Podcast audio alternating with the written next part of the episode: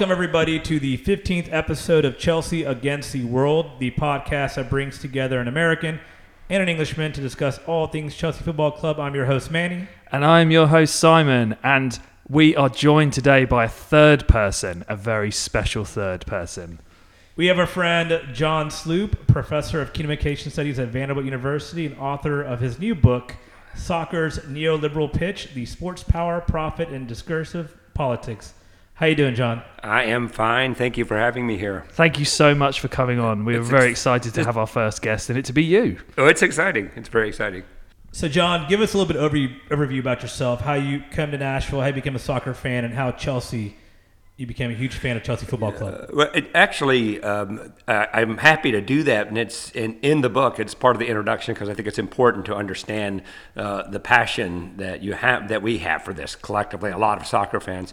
So I grew up uh, in Asheville, North Carolina, and I'm not going to believe me. Don't roll your eyes. I'm not going to rehearse my entire past, but it's important. I grew up in the South. Uh, ended up going to graduate school at the University of Georgia, then Iowa, and then I was fortunate enough to get a job offer at Vanderbilt and returned here. Now, the reason I'm pointing out that I was from the South is that I grew up despising soccer. I was one of those very, very traditional, sort of normal people who would tell you it's so boring. And I would uh, all the cliches I would bring out: the zero-zero draws, nothing happens, etc. So I just I hated soccer, and I would tell people the only way to make this fun is to give those guys guns, which sounds like a sort of Southern guy, like let them chase each other because I didn't know what was going on. Uh, one of my very best friends from undergraduate school had uh, had you know done a lot of traveling around the world. Ended up settling in Portland, Oregon, and uh, I went out to visit. To, to make a long story short, he told me he wanted to go see some soccer. Portland didn't even have an MLS team at the time; they had a USL team, and it was not even their USL team; it was their developmental league version of the USL team. And he said, "This will be fun," and I thought, I can't think of anything more dreadful. But he said those magic words: "It's Portland. They'll be great beer." So, went to the game. And when I, by the time I left, I was thoroughly addicted. Now, I want to be very clear about this because it's important. Didn't understand what was going on on the pitch. Didn't really care. It still looked like grown men, young men chasing around a ball randomly, and by luck, every once in a while, it went into a net. Or you know, I just, I really, I, I didn't see what was going on. Didn't see it develop the crowd was phenomenal. The the I'd never experienced a sport without the training wheels of da da da da or whatever the announcers were doing, telling people how to cheer. And well, while some of the chants and cheers they do have now become familiar and cliche to me, and in fact, I'm tired of hearing some of them because we all do them. The, at first, watching a fan base for 90 minutes stand the entire time and cheer on the team regardless of how they were doing was amazing to me just amazing. You can interrupt me at any point. Uh, I'll, I'll go straight into this. When i returned back home from portland i wrote my friend and said i, I want to watch more. What should i watch? etc he started educating me about MLS and how it worked in USL, and he said, uh, if you want to watch Premier League, it's the best soccer in the world, and you'll actually notice a difference. Then I said, who should I watch? And he said, I'm a Manchester City fan, so you They should exist. watch. Uh, We found one. well, we did, and he's a, he was a Manchester City fan because they had played a they were doing a summer tour and played Portland, and so he just chose the team that way. Fair. So I started watching, thinking I would be a City fan, but I didn't have any commitments, etc. And I, I, I, I was about to say I don't know what it was, but I do know exactly what it was. Every time I watched Chelsea, and this is this is this is I'm a really late to the game. You have to understand that. But every time I watched Chelsea, John Terry and Drogba, it seemed like I would watch that team fall behind and they would fight like it was like visible how much they were fighting to win, right? To, to win and would seem to gather the team around him in a way that I didn't see when I watched other teams. And it was just completely addictive, right? So even when things weren't going super well, it was still amazing to watch.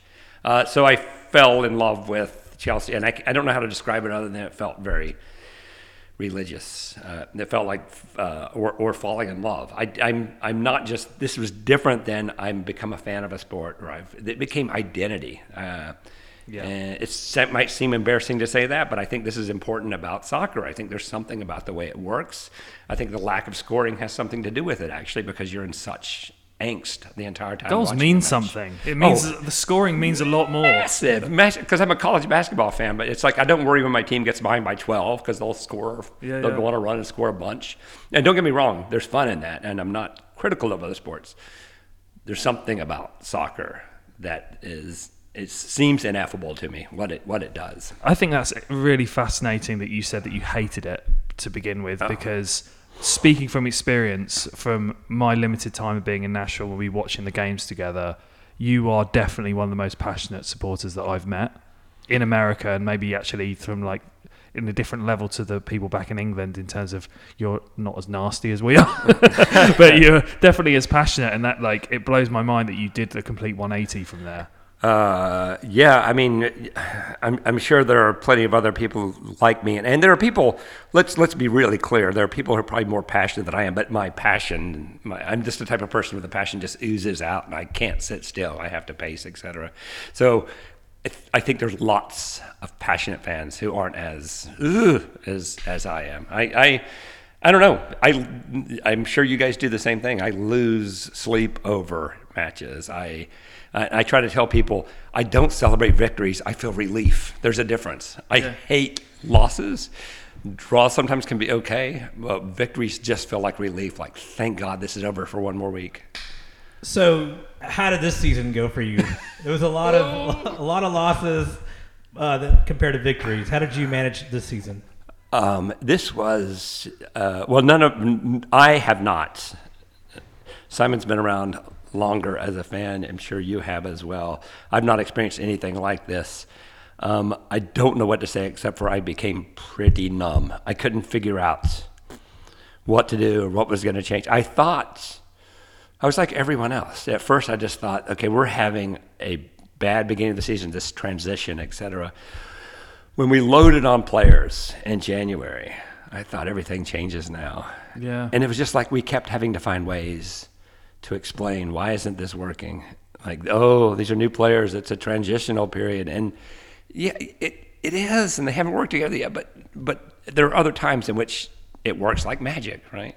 And this was, I don't I don't know. I didn't know who to blame. I just I really got to the point where I just wanted the season over with. That's the first time that's ever happened to me, to be honest. I think we've talked about this a lot on the previous episodes, but being numb to it, I, I'm not sure how, that's how I, I felt that no matter how bad it was going to get, it can't get any worse than this. And it found a way to get worse as it went on. Even when we were mathematically safe, that loss against Man United, I think that was actually the lowest point of the season for me.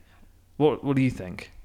I think I was already at a low, and I knew we were going to lose the game anyway. I think it was when we got battered by Arsenal. To me, that was a low, and then losing again uh, to Tottenham. We don't lose to Tottenham. You know, we drew the first game in the beginning when Tuchel was managing us, but then we lost. And to me, that that that that was that hurt me a lot because I really hate the Spurs, and to me, that was like the worst of the worst. And then obviously Lampard's so many losses in a row. You know, that was to me was like the depths of the abyss of Chelsea in my lifetime. So, John, I'm eager to think. How are you mentally approaching this upcoming season?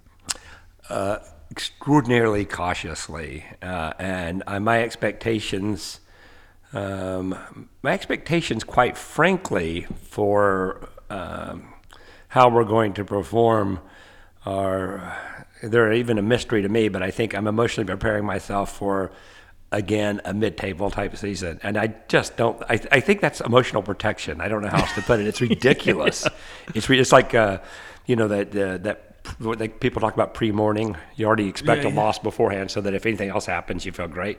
Uh, I think I'm doing some of that this for the upcoming season. I'm going to be excited though. It, it, at least we've got a new manager that I believe in, uh, and as long as they are all working together to keep the right players that he wants, and at least it feels like we've got more of a plan going into this right now. So I'm I'm hopeful, but very cautiously so. I think that's a sensible approach, and I think that leads in a little bit to we've in terms of like a few updates in the last couple of days. We've shi seemed to be shifting some players out, and today Koulibaly was confirmed to be going to Saudi Arabia, which we'll talk about in a bit. But Manny, what what's your immediate reaction to some of the the outgoings this week that we've had? I think a lot of I don't want to say dead weight, but I think a lot of our players that were just spots on the roster, Ziyech for one, I think getting rid of those players was huge. Uh, I'm not a big fan of the Saudis coming in buying them, but what can you do? Money talks. We talked about that on the prior podcast. But I think we raised a lot of capital, and I think Kai Havertz is is done. I think Arteta talked about him in person, so I think that that's been signed. They're just gonna, you know, do the actual public announcement at some point next week. Uh, Mason Mount, I think, is on his way out to Man U. There was some shuffling and some journalism uh, craziness yesterday in terms of his camp saying that no, we're not gonna we're, we're gonna pass him out. Man U's no longer gonna increase their bid to what Chelsea thinks they should give in terms of Mason Mount. But I think you know we have two incoming since our last podcast. Uh, Nicolas Jackson. I don't really don't know much about him outside of some YouTube videos that I watched. Uh, it's an eight-year contract. Is he going to be another Bakayoko? Who knows? Uh, and then we have obviously Nkunku, which I'm really excited about. So I think the two additions and losing the three players to Saudi Arabia and Ziyech for sure, and then Kovacic to Man City and Mount potentially. I think I think we're probably going to raise a lot of money uh, to offset some of those concerns that people have with this this quote unquote June 30th deadline. Yeah, I I've been very critical of our new owners generally. I think it's been abundantly clear I've not really had that much faith in what they've tried to do. I have to give them props where it's due. I think the way that they've handled sh- already shifting some of these players out, and I think there's more to come. I've been quite impressed by how they've done it. It's been pretty ruthless, and I think with Havertz in particular, as you mentioned last time, I think we've told him either you sign a new contract or you're off, and it's just been cutthroat. And I think it's exactly what we need. And I think Mount is is gone as well. I think he's gone. I think there's so much PR and posturing going on in public.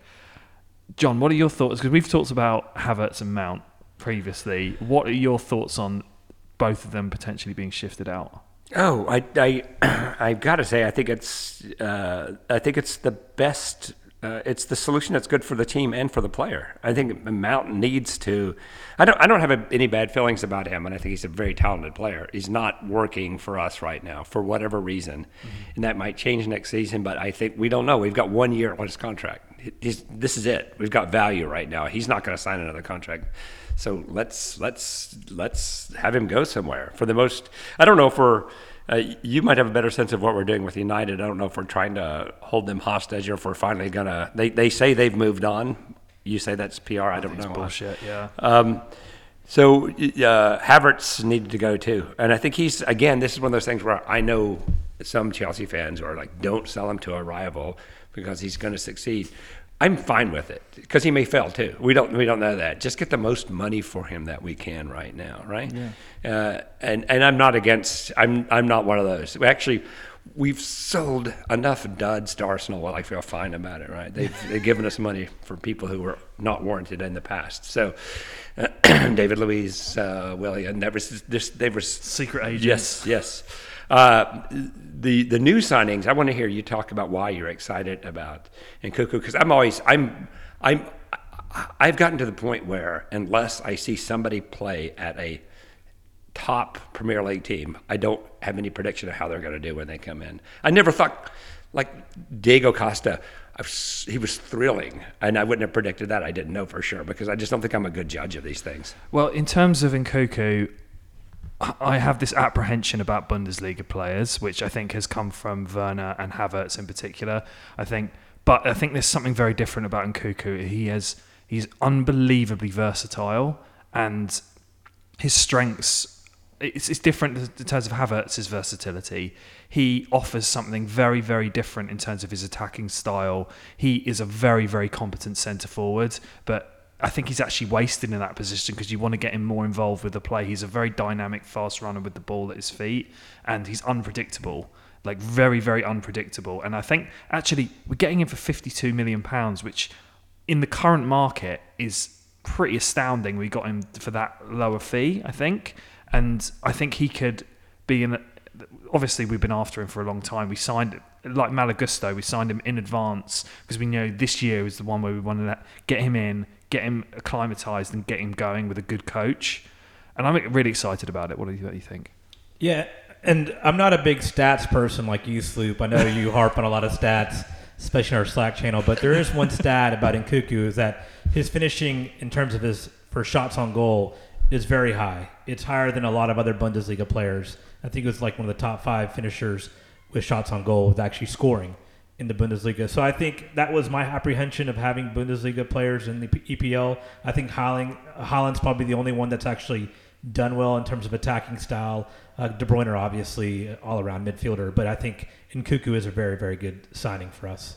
I found out something very interesting about Nkunku actually. So he used to play for PSG before he signed for Red Bull Leipzig, and his coach at PSG, the game before he got shifted out was Tuchel, and t- he, Tuchel played him at right wing back, which is the most Thomas Tuchel thing I've ever seen. For how many games? one, Oh. and then shifted him afterwards, sold him afterwards, which is just I think is absolutely hilarious. I like you put him in right wing back and say, "Yeah, you're not very good at this."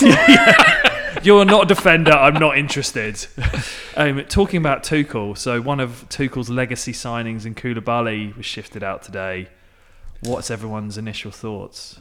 Uh, Koulibaly needed to go. I was glad to see him shifted out. I have to say he was the, I, I think the biggest disappointment for me as a signing. I had super high expectations of him, so super that I had a couple of photos I was going to use all the time as memes whenever he performed well, and I, I was I was Didn't get just- to use them very yeah, much. I did not get to use them very often. I don't.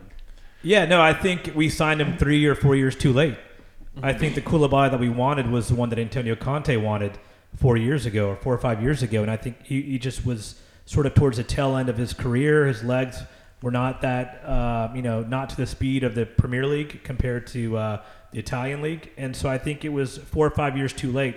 I, you know, when he first scored that goal against Tottenham, that I was like, okay, we got a good goal scorer that we may have lost with Rudiger, you know, on set pieces and this is maybe a good replacement. But then after that, it just was went downhill. And then he also had some injuries in the middle of the season as well, and he was just on some huge wages, huge wages. I think he was number two, right, right after Sterling, in terms of being paid. And I think to me, shifting him out, it's huge for our wage deal, and we got money off of him. Yeah, I think it's just uh, try and think about the transfer like that. It's really difficult to try and adjust my mindset to what we were like last season with the new owners coming in and Tuchel was given carte blanche to bring in who he wanted, and Koulibaly. I think it's unbelievable actually that Napoli got markedly better after he left, and now the defenders who play in that team this season are now being linked with big money moves away.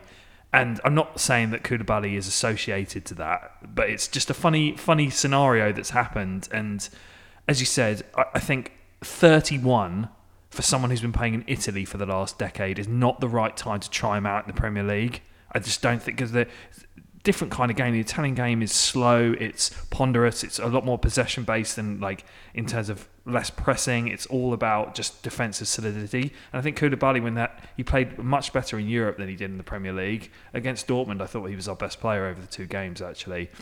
But so the games in front of him, he doesn't have to think about his pace too much. The physicality of the Premier League is so hard. it's so hard. And if you were coming at the back end of your career after playing in a completely different culture, I think it's very But this is why I we talk about how hard it is, how physical. This is why I am really scared to make predictions of anyone coming in from outside the league. It's just, I mean, it's just tough. You have to have a very, very physical player. I, that's the reason I was when I was drawing upon Diego Costa as an example. I should have seen that he was he was actually the perfect sort of player to come into the Premier League. So, can I say one? I want to back up to say something. Though you said about statistics. The reason why I think we sometimes, I'm a passionate person, right? But sometimes as fans, we'll, uh, Zayek, for example, or is that the way you pronounce his name? I've I been think saying it- I've been saying Ziyech. Ziyech, but Z- Mr. Smile. Let's just call him Mr. Smiles. Okay, let me just say this. man. Let me Smiley just man. say this. I he's he's a really good player, but his face, his face makes fans say I'm serious. You guys are making fun of him to begin with, right? But they will say that. One of my friends, Davey Shepard, who's a Chelsea fan, would often say to me, "I just can't stand his face." And I'm I'm like, I get it, but this is when you have to look at the stats. And he was Yeah, a better player than anyone ever gave him credit for. He was all like there would be games where people would say, "Get him off the pitch, get him off the pitch," and I would look and I'm like, guys, he's he's he just looks like he doesn't give a crap. Just, just been does. told that Santa is not is not real on repeat, basically. the thing is with Mr. Smiles. I think everyone everyone knows what a quality player he is, and I think it's the first. This is what you're talking about in terms of the passion. It's like this is where I agree with you to a certain extent about data um, telling a lot more of the story, and I think the one thing that I've noticed about American football soccer fans is that there's a lot more rationality to some of the analysis and like c- growing up in a Chelsea household and like being surrounded by f- um, football supporters we've like just had it ingrained in our in our youth system you just get annoyed at like things that are just not, like are not quantifiable and not actually paying any impact into what's happening in the game. But like his face just fucking wound me up all the time. Just wound me up all the time and i'm just like i know I, I, I step away from the game and i'm like i'm being an idiot. I'm being an idiot. It doesn't make any sense. But why is he looking like that? And to kind of expand upon that, also, it wasn't just his facial expressions. you know, I think that there are parts of uh, when you when you watch him on the pitch, like he would just shut off. yeah. You know, he wouldn't do the things that Mason Mount would do, or even Conor Gallagher. As much as we, you know, had a little bit of hate for Conor he actually did the things that you didn't have to worry about in coaching: press, counter pressed. You know, try to win possession. You wouldn't see that from Ziyech. It was more lackadaisical. He would always have great passes. He always had a vision to find one of our strikers or whoever and try to get them the ball. He was great on set pieces, wheeling the ball in, or even you know trying to use his left foot and, and score a goal like he did against the Spurs last year. But it was the intangibles that I just could not stand. The fact that you would just watch him on the pitch and like, all right, the guy that he's supposed to mark has already gone past him. He's not shutting down the lanes, and now the you know the defenders being able to get the ball into the midfield. And these are the things you, you may not see on stats, right? You may not pick up these things that it, labeled in stats. It's it's all about passes that are being completed. It's always about you know finding you know stuff like that. But for me, it was a seeing eye test. Okay, okay, but here's the problem, and I'm going to shut up after this. But but the thing is, you won't see that show up in stats, right? Because that you're right, you're right about what you're saying. But on the other hand, because you look at a player and say this guy looks indifferent, he looks lazy, he does looks like he doesn't care, then you see things that you don't see. When you're looking at Conor Gallagher, who looks like he's hustling it in the game, so your uh, seeing eye test is blind and biased. So that's why stats have to be at least a big part of the story. But I understand not liking a face. I do. Believe me, I get it. So, I, I slight hyperbole on that for me in terms of his face winding me up. It's more, it's more about, and this is my frustration with Havertz as well, is that you've got, and this is the Chelsea players that I've disliked playing for us over the last, well, however long I've been watching Chelsea, is the ones who you know are brilliant and know can do wonderful things, but just don't do it nearly enough. And I don't know what those reasons are. It might be the system that we're playing in. It might be the change of coaches. It might be their attitude. It might be acclimatization. I, you know, going back to Mason Mount for a second, the reason why he might want to leave London is what's happened in his personal life over the last year. We don't know. We don't know. Like with him having a stalker, I can't. Um, I- if I had a stalker, I wouldn't be able to perform well at work because I'd be shitting myself the entire time that someone was like round the corner waiting for me. So you have to say that there's obviously different reasons for it, but for me as a, as a fan, that used to that winds me up more than anything. It's like we have got these brilliant players who just don't do it nearly enough. And think about as much as we used to hate on Timo Werner, he was actually a fan favorite because he put that effort on the pitch, But he right? was fucking useless. Yeah, but he, he was useless. But the fans they, they would always yeah. cheer him Well- on. They loved him because he actually put a lot of effort there on the pitch. He'd make runs. He was awful in the box when it came to Yeah, yeah, yeah. But let's just. Awful. But but the making runs made him not useless. Yeah, yeah, somebody that's had true, to defend him. true. Somebody had to try to carry him. Absolutely. I'm just I'm just saying that you And can't that- cow's and- ass with a banjo. And that was the thing, right? You you can't measure a lot of what he did on the pitch. You know, he was very crucial in us scoring the Champions League goal with, Right. with Kai Havertz, right? Right. He drew out Kyle uh, with Kyle Walker, I think, or Yeah, one of yeah. the other center backs out, and it, it left uh, Which Kai is- Havertz on a one-on-one uh, with. Yeah, With- I was about to say with Walker, was it's not an easy thing to. He's he's still fast. I mean, Yeah, that was, yeah, that's yeah. not an easy thing to do. And Mbappe hasn't had much luck against him every time he's Yeah, played him. right. Yeah, and I think that's a, a really interesting point as well. Like going back to this season as well. Like I'm, I have a like slight bias towards Raheem Sterling as an England supporter. He's like one of my favourite players playing for England before we signed him, and I was delighted that we did. But the example that I'm giving when we played Arsenal at the Emirates, he had an awful first half. His, I think his pass completion rate was like 40% or something, which is just dreadful. But he made some unbelievable runs when we were through with the ball that I don't think the stats can pick that up. They can like obviously well the stats that we know of don't pick that up. So fans will say will come to me and say, oh, you know, he only had forty percent pass completion rate, but he could have been on, got through on goal twice in that game if the if the person on the ball had picked out the right pass at that time. And I just I'm eager to know behind the scenes because they must be working on. They're like Boehly and Clearlake are data driven businessmen, aren't they? And that's how they run their sports teams as well. They they see that as well. They must see that as well in terms of quantifying it. Um, but I, I yeah, I think the data thing is interesting. Interesting. Well, the, the, the beauty is it's never going to be a perfect science, right? So we always are going to have those space for the teams are going to have the space for making bad judgments and good judgments, and we as a fan base are always going to be able to argue over those things. What we don't see, what's not being counted, what you know, uh, and what's the value of a bunch of you know completed passes if you're not going anywhere? You know, Yeah. that's uh, there's always going to be room for arguments over these. for sure. That was a very long discussion on Hakim Ziyech. Sorry, I, I know we, we you can you can you can subtitle the episode. Yeah. So next part, we'll talk about Havertz. I'm joking. Havertz's face. no, but it is quite of an end of an era, right? You seeing uh, the Champions League squad of 2021, and you know how many players do we have left? Thiago Silva, Three.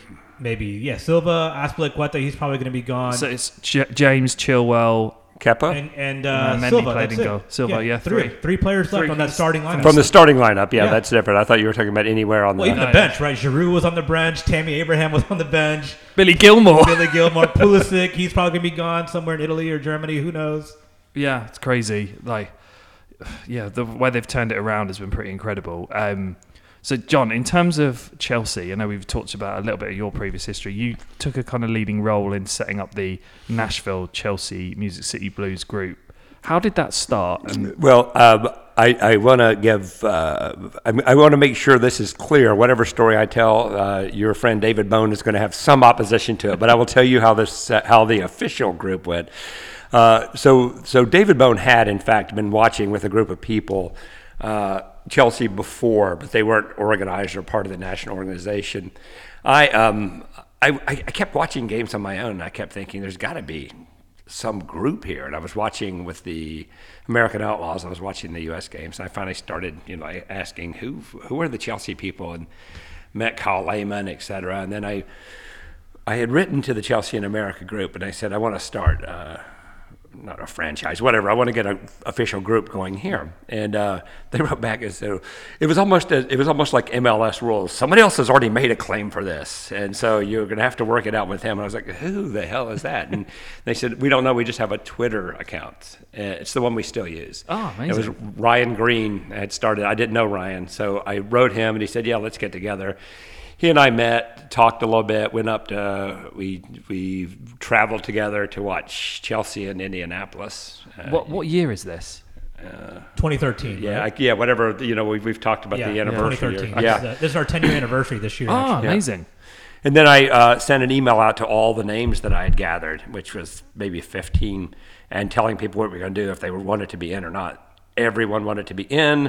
Uh, I got an email from David Bone saying, "Hey, I just looked you up online. You ride my bus sometimes," and so we got to know each other that way. Uh, soon discovered uh, the, first year I would say you know we had uh, Ryan was sort of the official president or what have you if you were looking for lineage we discovered immediately the first year that that we needed um, I keep mentioning but we needed to have David Bone as a central place because he was he was he was loud he was obnoxious at the right you know at Fleet Street Sounds very to- Chelsea. yeah, I know, and it was it was perfect for Fleet Street because we used to watch with Spurs, with Arsenal, with other teams. Like there was a we had one bar for a bunch of us, um, and so that was good to have someone loud who really forced us to be different and us take up space there.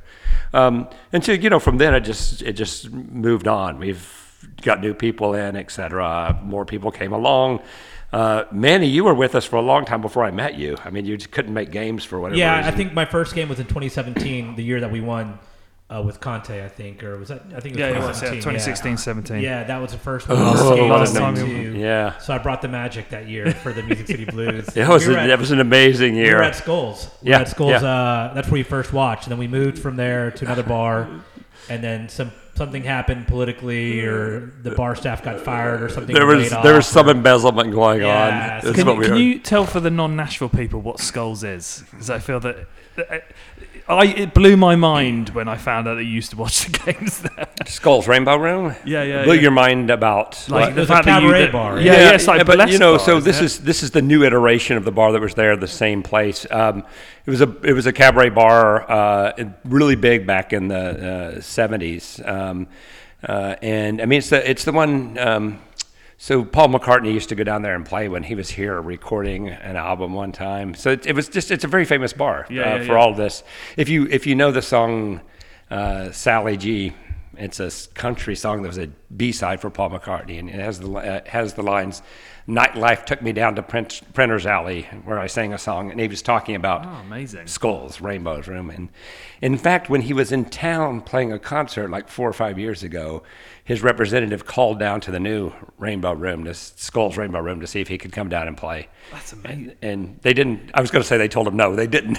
they were very excited about it. No, It just- actually, we're showing the Chelsea out. Yeah. game.